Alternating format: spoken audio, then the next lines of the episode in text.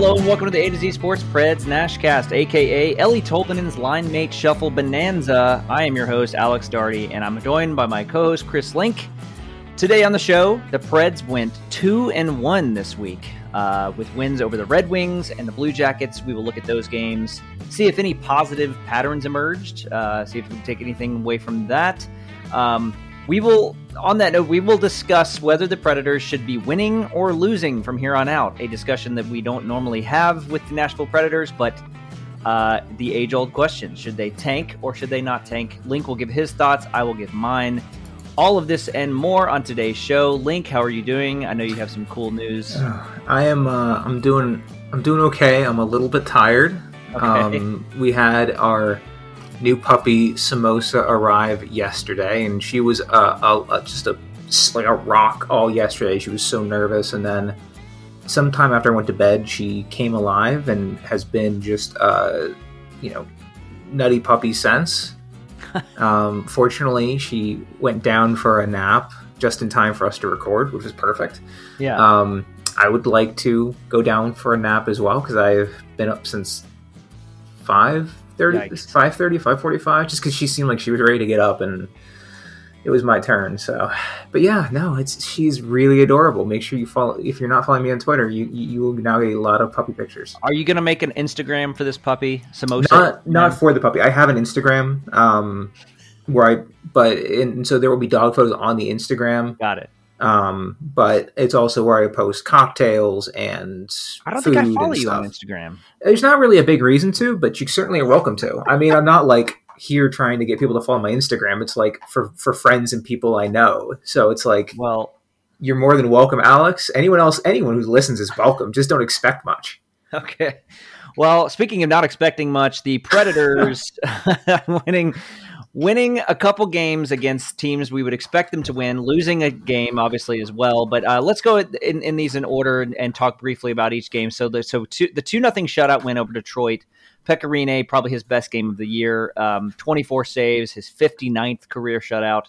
You had two power play goals in that game, one by Filip Forsberg, one by Eeli Tolvanen. I wrote about this on our website about how similar they looked and how the pre- the power play really does look better.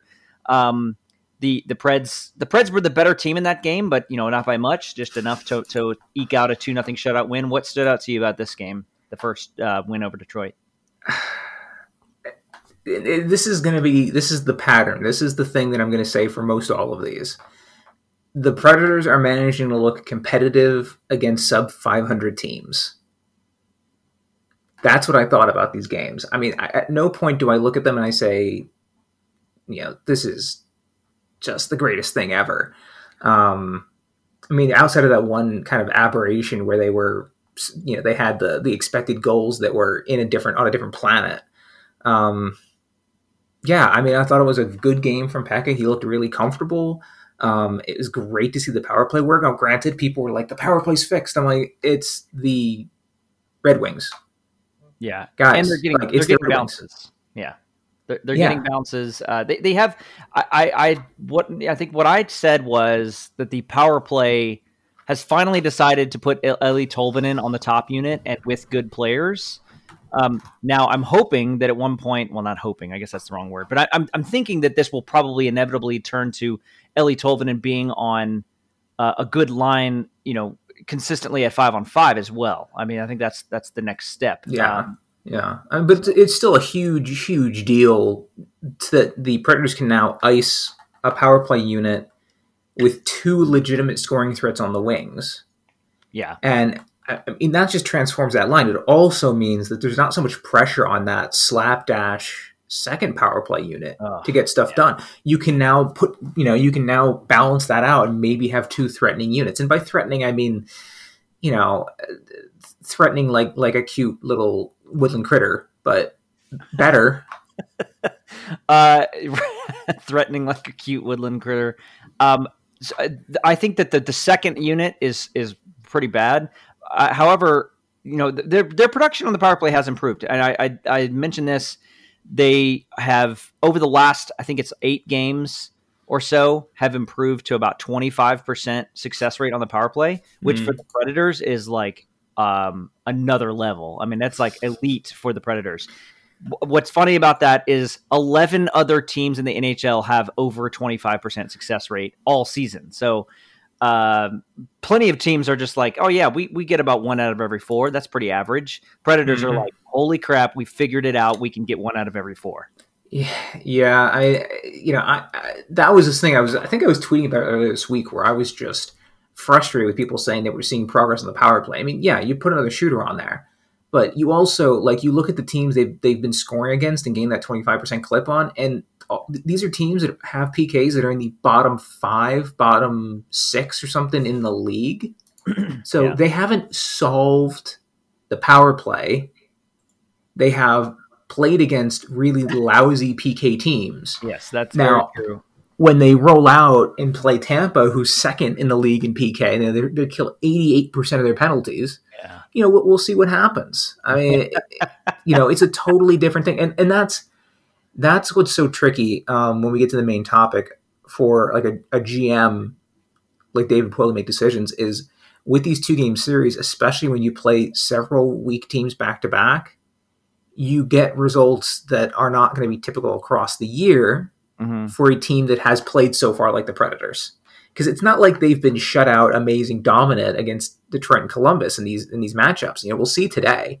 Um, you know that game's still coming up, but yeah, right. Another they've been they've been fine. they've been competitive. If this were you know 2006, then they'd be fighting. You know, then they'd be you know Detroit would still be the elite super team that they were, and, and you'd be like, yeah, they're they're going toe to toe Detroit every night. Hell yeah! Now it's yeah. like, oh, huh. Right. Yeah. So uh, that that game uh, was was a solid game, and then they followed up with a, a five. These are both in Detroit. A five two loss to Detroit on Thursday, and this was more like what we've seen the rest of the year. Uh, the Preds just had no offensive punch. The the Red Wings kind of brought it to him. But this game will be remembered forever as the Sam Gagner accidental hat trick game. Uh, he had three goals, and I would argue that at least two of the goals were not even attempts to score by Gagner. The first one probably was. Uh, he just shot. It was a ridiculous angle where he shot it from the deep in the corner behind the goal line, and it got through Rinne's skate. The second one was definitely a pass to the front of the net that went in off of Rinne's skate. And the third one was just a long, like clearing uh, the puck that was an empty netter. So the accidental hat trick game from Sam Gagner, which was pretty hilarious. Uh, not a great night for Pekka Rinne right after he has a good night on Tuesday. So that was yeah. Yeah, and you know, I don't think it was entirely fair to Pekka with with that game, um, you know, given the weird nature of the goals. But man, the entire time Detroit was getting into dangerous areas, taking dangerous shots, and Pekka was stopping all of them. I mean, that was it, the, the numbers Pekka left that game with do not reflect the level of play that he had to put in to get even that. I guess really four two because the the fifth goal is an empty net. Um, it, it, I just don't think it's reflective. I mean, and, and the Predators played well also. I mean, I think at five, at, like across the game, I think the Detroit had like 3.7 expected goals versus the Predators three. I mean, yeah. Again, they're competitive with sub 500 teams. So, you know, I'm like finding the, the, the, uh, the haystack in a pile of needles here. Um, mm-hmm. the haystack, the, the hay in a pile of needles. It's just like, I'm looking for the positives. Right, right, exactly. Yeah, it, it uh, the, that there's not a lot of positives you can take from a team that's um, should absolutely finish below you in the standings, uh, but very very easily could not could beat you in the standings if you if you keep that up and they they are they are a point behind the Predators point, and they played yeah. three games more, so the Predators are in good position. Yeah, but there was a possibility, you know, going into yesterday's game, which we'll talk about here next uh, against Columbus. Um, the Predators were one point above they had 16 points, and then all the teams below them had 15. That was the low. The, the bottom was 15. If they had lost Columbus, and then if they lost, if they lose to Columbus today against on Sunday, they could have end, ended the weekend dead last in the NHL. If if those other teams had won, if it was like mm-hmm. Buffalo and uh, maybe New Jersey and Ottawa, I think, and if, if those teams had won, which I don't think they did, but there was a chance that we were we were entering poss- the possibility that the Predators could end the weekend dead last in the NHL, and that is not something that I thought would happen anytime soon. So um, no, th- th- thankfully, Preds fans can always look to the Dallas Stars, who have played so few games that they always are at the bottom. Um, they just actually, I think, no, Ottawa is still, yeah, Ottawa and Buffalo are still fighting for the for the sadness scraps. Yeah, I think Buffalo is probably. Um, uh, well, Ottawa has an extra win, but oh, Buffalo's only played 18 games. But also, so. Ottawa doesn't look that bad. I've watched some of their games. They're, they're actually oh, like they look improved. They have 15 points in 23 games. It's the I mean, worst in the good. league.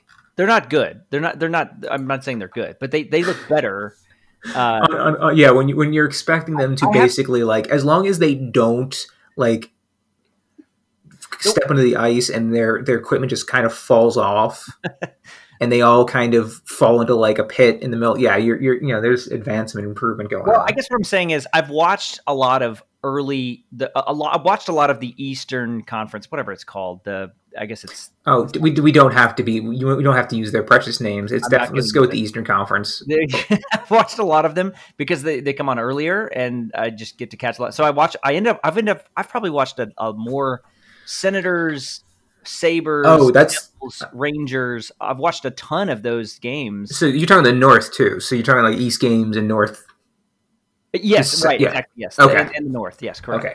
I'm um, Though I haven't watched as much Vancouver, Calgary, uh, the Western. Yeah, I feel. I mean, I feel a little bit bad for um some of these West Coast, like the, the in the Canadian division, where you have like oh god, Calgary and and uh, you know Edmonton and and Vancouver, and then you have all the Eastern ones, and then Winnipeg. Um, and I can I say. I'm just so thankful the Predators are in this this crazy central oh, thing. I it's the it's the best. I, I, if they keep these divisions post pandemic, I wouldn't mind. Yeah, I mean the the game times are great. Uh, it's predictable. I mean, there's it, they're also happening more frequently, which is um, in a, in a ways easier. Uh, but let's go ahead and talk about the Saturday uh, yes. win against Columbus. So the Predators get Mattias Ekholm back. He scores twice Filip Forsberg called the two goals a laser and a muffin. That's how he described them. Uh, because the breakfast. first one was like a breakfast. he described them that way because the first one was a slap shot that was a really nice goal, and the, the second one was a somewhat somewhat of a lob, I guess you would say, a change up yeah. towards yeah. the net. Kind of a kind of a. I mean, that was probably not a. I would argue maybe that was not really a shot attempt. I think Ekholm may have been trying to prick. I don't know. I mean, it's hard because I wouldn't. Yeah, like I think he was just trying to cause some chaos. It's something that Dante Fabbro tries to do a lot and does not do well. Yeah, I mean, but right. wrist shots from the blue line are like those are difficult. You need yeah. a lot of power to do that. Yeah, Shea, Shea Weber, for all of the time people talked about his uh, his slap shot, like he was really good at accurately placing those wrist shots from the blue line, just just to create some some mm-hmm. havoc. You know, like he was really good at that. Yeah. Um, as a number of, of, Predators defensemen have been over the years. But uh, so they win two one. Uh, they had to come back in that one. Columbus got the, the first goal, but they come back and they they honestly they pretty much dominated the Blue Jackets the rest of the game. I mean it was it was not really that close. They uh, they stifled them. Um, they could it really should have been about five one something like that. I mean uh, Korpisalo played well. Uh, some some pretty crazy bounces didn't go the Preds' way, but um, Juuse Saros was great, and that's good to see because they have. I mean, they showed the they showed the the stats for Juuse Saros on the board uh, before the game, and it was just like, wow, it, you couldn't believe it was that bad. That if that guy can get going, the Predators have a chance to to be good again. I mean, it's just there's no way around it. I mean, like Saros can play like a top five goalie in the league. We know he can, and if they well, do that, they can win games. Yeah, I mean, if he can do it, uh, you know, I, you know, I'm a fan. I'm a big, big fan of Juuse Saros but it's just he, has been lacking the consistency. Some days he's just he's just not dialed in the same way. Um, I think him and, and Pekka fighting for that time seems to be his best situation. I don't know what the, the near term solution for that is if Pekka retires at the end of the season. Mm-hmm. Um, you know, I don't know if Connor Ingram is going to be there to be that 1A, 1B with Saros. I mean, I think that's a fine setup. That doesn't bother me one bit. Yeah. You know, um, yeah, I don't know. I I think the that Columbus game was I don't know if there's anything duller in the NHL right now than watching Columbus play Nashville. right. Like I mean, these guys are are like so far behind Yeah, when it comes to actually generating real offense. Like like very true. they they threw a ton of stuff at the net. They looked real busy, but when it came to actually like creating real scoring chances, I mean, you know, if you look, if you take away like when Columbus pulled their goaltender, it's just like, man, guys, po- you know, th- th- there's no no really good chances coming from these teams. Now, I think. Hmm. You know, Columbus was a bit better about it, so credit to Saros for only really letting one in but man, I- if if Ekholm doesn't score those those two goals from the point, the Predators really have had very little going beyond that. So I, I was I was concerned, um, just watching it and really being really thankful that Ekholm was like, you know what, I'm back. I'm going to make a statement. I'm going to raise my trade value. There you go. Yeah, tear I it mean, up. his trade value is pretty high right now, and he's back from injury, so that he's eligible to be traded. And there's there's a lot of talk around that. I mean, I- it could very well happen, and that kind of leads us to our our, our Yeah. main story. But or go ahead, what were you gonna say? Yeah, I mean, he's, he's he could he could really be for a lot of teams a game changing defenseman. Yeah. Um, I mean, he he- he's arguably a top pairing defenseman. I think that I don't think it's difficult to argue that. I think he has the capability to, to step in, and it's not often that a number one, number two defenseman is just available on that kind of contract. So I saw someone saying there was uh, fans are so so silly, man. Uh, like I was I was watching not not just Pred fans either, but I was looking at some stuff that some fans of teams like the Flyers, uh, the Rangers, um, uh, Capitals were were saying. Uh, people were like, or and, and the Leafs as well. Obviously, Leafs fans are insane, but um, th- people were like. Well, Ekholm's good, but we don't need another lefty. We need a right-handed defenseman, and it's like, come on people like you left-handedness is an important trait it's an important thing to keep in mind but it is not even close to like it's not the, it's not even like the top three things that that Ekholm is like good at or should be traded for it by some team. Like it if if he was right-handed he would be just as good as he is left-handed. Like it, it's almost just like a, a just it's, it's almost like his jersey number at this point. Like he's good at several things and he's would be good for a lot of teams at several things it's just so silly that people are like well we don't need a left-handed defenseman we need to go get a righty Yeah, I mean the only the, only way that argument really works for me is if you think that a a certain handed goal uh, goalie, a certain handed defenseman can only play certain sides of the ice, and so you're like, oh well, if he can't play yeah on the right, then we don't need him because we need a guy who can play on the right. I'm like, if let's just let's just say something wild. Let's say that that Toronto really turned on Nylander. Would you would you turn down that trade because he doesn't because you really need like Right. I, am trying to remember if he's a left or right winger. Um, but Really? you know, would you like? Yeah, I wish I, I don't know. why I don't know the top of my head. Um, but if like, would you turn that down just because he would have to play in his off wing? No, I mean, like it. it I, I just don't get that perspective. Like, if there's a good player and you can improve your team, the coach can figure it out. Like, play him on the second pairing on the left and move someone else to the right if you're that concerned. Then you have your elite defensemen spread out a little bit more. It's it'll be fine. Yeah. you're going to be better regardless. yeah I, know. I, I just think fans often get a little bit nervous when it comes to acquiring big players because they like the big exciting names. And while Ekholm is not a, a big name just because he's a Nashville player and not Filip Forsberg, um, and he's on team with Roman Josi and Ryan Ellis, um, man, this, the Predators are so lucky with the defensemen. Um, they just they they get really protective over prospects. And granted, the Flyers, for example, where a lot of this chatter has ta taken place, Mhm. have some really good prospects. I mean, if you were to get any of their top five prospects, you have an NHL starter probably, like hands down, different, probably a guy who can make a difference. Let's talk about that at some point maybe not today but like at some point i'd like to get your take on that because i think that's that's the main trade partner right is, is Ekholm could be going to philadelphia It's a popular destination. Yeah. So um, we'll definitely talk about that. And, and sort of in, in that vein uh, is our, our main sort of topic tonight is, you know, should the Preds be winning or losing at this point? I mean, it is not, it's not, it's never an easy question um, about embracing the tank and whatnot. Yeah. Uh, but you know, obviously, there's there's a lot of factors here. Um, the current standings don't look good. Um, there's not a lot of games left. If you look at how they are getting their points, they are against Columbus, Detroit, and Chicago. The Predators are eight and three. So eight of their nine wins come against those three teams. Against Tampa, Dallas, Carolina, Carolina, and Florida, they're one and eight. And their only win there was that crazy comeback win over Florida. So like they got dominated in a lot of those games, almost all of them. Mm-hmm.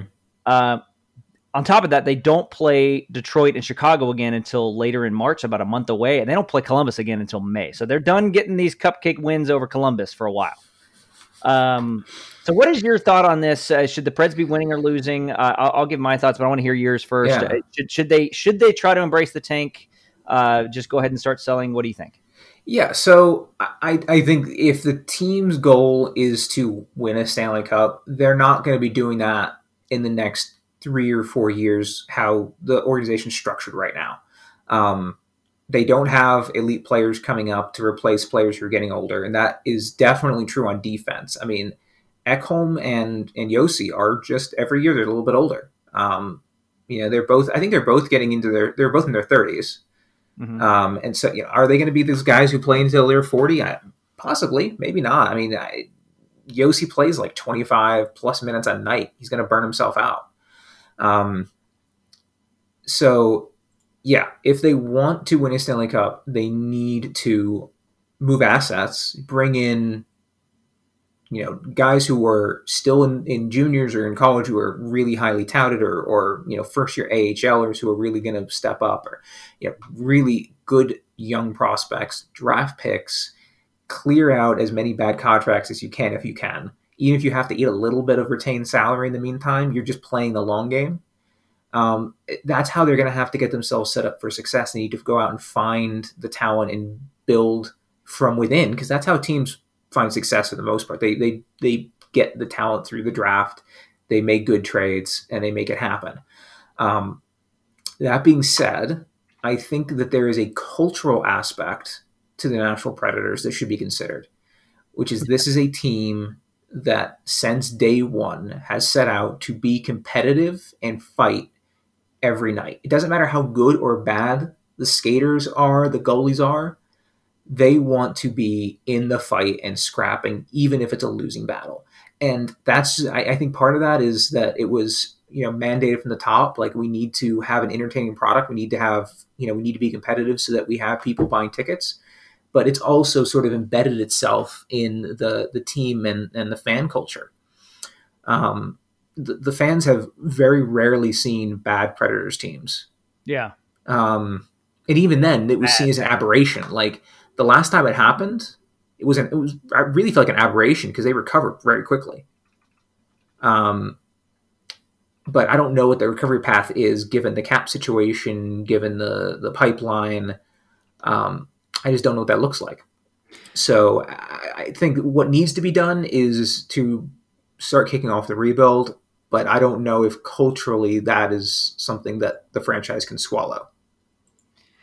I think Yes, uh, there culturally it is it is a really tough situation for the Nashville Predators because, um, it, and com- compound this with the frustration of the fan base. You know, pre-COVID, there was there was frustration with the fan base pre-COVID on things like ticket prices, not being able to get into games, even though like even though the ticket prices were high, they were willing to to pay to get in. So like they they created this hot ticket right in 2017 or, or before that in through 2017 and then all of a sudden it became this sort of contentious thing with the fan base where people couldn't get to get into games. The atmosphere dimmed a little bit i think you could definitely say. The, the atmosphere of games kind of dimmed. And the but the you know team ownership and the team sort of operations operated as if they were still 2017 cup you know western conference champions. And it was like you are very much not that. I mean this is a very different team. So uh, the reason i say that is they can't tank. They absolutely can't because they will they will really be in a tough situation with their fan base who is angry that this team is not performing and they they can't really be in that situation where they're just getting lottery picks a couple years in a row uh, because fans are going to be upset and they're going to start canceling they're going to start they're all of a sudden they're going to be in a situation where they have um, they have a, a, ticket problem on their hands again, and they don't want to be in that situation. They want to avoid that at all costs. So they have to remain competitive. My take is I don't think that they're going to have a choice. I think that the deck is pretty much stacked against them at this point in terms of what's going to happen the rest of this month. I think they're probably going to continue losing. I think that the games themselves that they have ahead of them are going to kind of dictate what happens. This may sound like a cop out answer, but I think the tank is going to tank them. You know, um, I don't think that they're going to be able to do anything about it. Um, I think just we've we've talked a lot about this. The way the roster is construction constructed with John Hynes in charge, it's just it's just not working. You know, it, it's not yeah. consistently working. Um, I think that there's possibility that trades could improve things down the road, but obviously they're not going to trade and improve their team now. I mean, if they trade someone like Mikael Granlund, for example, who's on an expiring contract, they're not going to get an equivalent player that plays now. They're going to get like you know a third round draft pick maybe, or or something yeah. like that. It's, it's yeah. not going to be something that's going to even improve them, even maybe in a couple of years. It's just going to be like we need to just get draft capital, just collecting that draft capital. So, um, I, again, I, I, think I think Mattias Ekholm's the best trade piece right now. I think he probably gets traded. Doesn't sound like they really want to trade Dante Fabbro, uh, which I think is a mistake. Um, because I think you uh, we've we've talked about that, but um, yeah. Oh, we don't want to trade Dante Fabbro, but like also Matt Benning's available. I'm like, it's the same thing. Like, what's the difference? right. And uh, yeah, exactly. So um, the, the Filip Forsberg thing has been out there. I don't think that that's going to happen this year. Oh, what a there's, nightmare that would be. There, there's definitely a chance that that could happen next year when he's in his final uh, year of his of his contract, which would be yeah that we've we talked about that last week. That's that's the nuclear option where you you trade Forsberg for a pretty big haul uh, and if you do it in season, I think you get even better. You, you get someone desperate that needs a, a, great player like that to put them over the top. Um, you, you do that next season, but um, I don't think that happens this season if it happens at all. Uh, but again, I so I think that the, the tank sort of happens to them. I, I, don't think that they have any chance to to beat Tampa, Dallas, Carolina, Florida consistently, and that's who's on the schedule for like the next two months. So, um, it's gonna be it's gonna be tough. Uh, the other thing I was gonna mention is uh, this we may have mentioned this before. This year's draft is nothing special.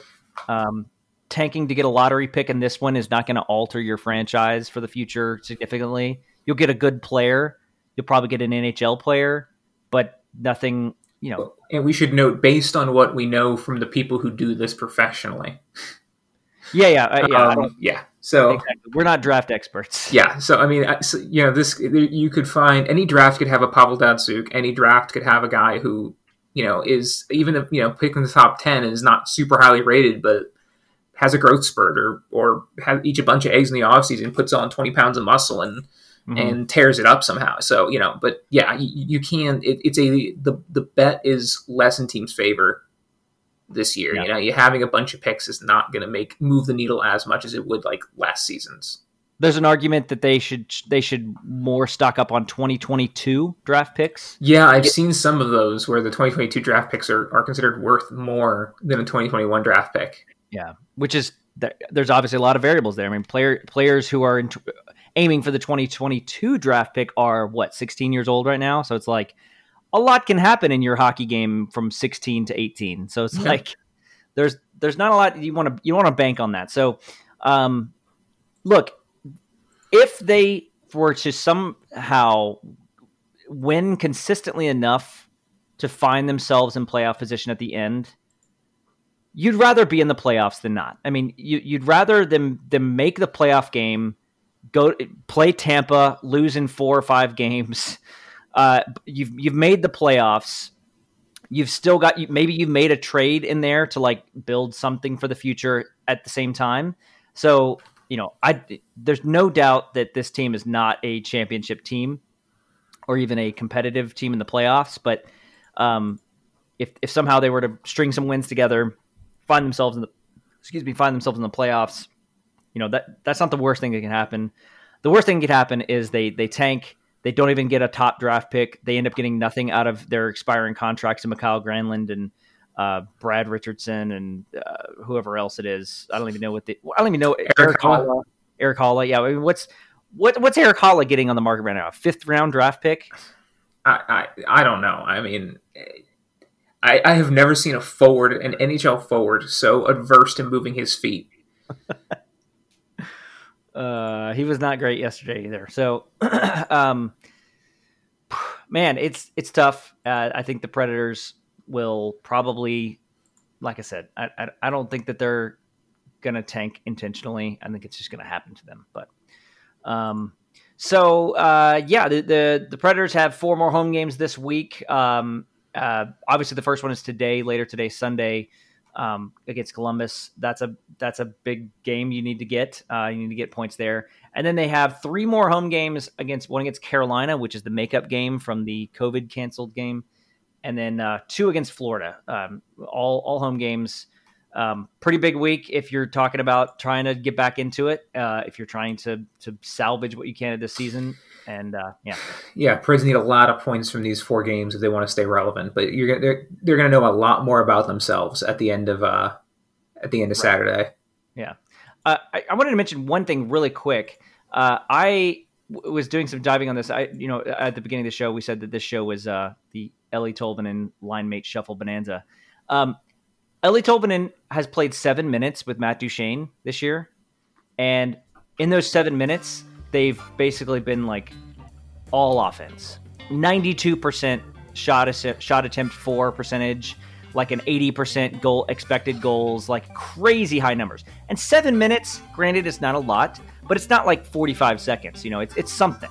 Yeah. Something that shows you that they they have played together and they've played well when they were out there for, for yeah. a small amount of time. Yeah, maybe something to build off of. We'll see. We'll see what Hynes does. Who knows? Yeah, but yeah, he's played a lot with Nick Cousins and Erik Haula, who are not exactly the type of players you would expect to succeed with Eeli Tolvanen. But Matt Duchene is. You have to tie if you tie your success with if you tie Eeli Tolvanen's success with Matt Duchene's success, you feel better about each player. You feel better about the, the progression of Tolvanen as a young player. You feel, feel better about that big contract you gave Matt Duchene. All of a sudden, you've kind of taken care of two issues at once. But you know, we'll see. I don't know if that's going to happen, but um, just wanted to throw that out at the end. Um, so um, yeah. So anything else? Um, one, one moment of silence for Jarred Tinordi. yes. Uh, moment of silence. Moment of silence for the Boston Bruins for picking up Jarred Tinordi. I say just good luck. Good luck, Boston. That is a bizarre pickup. Someone said it's because of injuries. I guess that's true. I guess they need. Sure. Like, I mean, good. Good for you know. Tinordi seems a nice guy. Good for him. He's going to play NHL hockey. Happy for him. Yeah, that's that's fine. So, all right, you can check all of our hockey coverage at azsportsnashville.com. You can follow me on Twitter at AlexDarty1. Follow Link on Twitter at 3D Any final thoughts? Puppy? I'm gonna thoughts? go hope um, to, to let I'm gonna let the puppy out of her kennel. Hopefully, there's no surprises, and hopefully, she doesn't pee on the floor again. There you go. See you guys next week.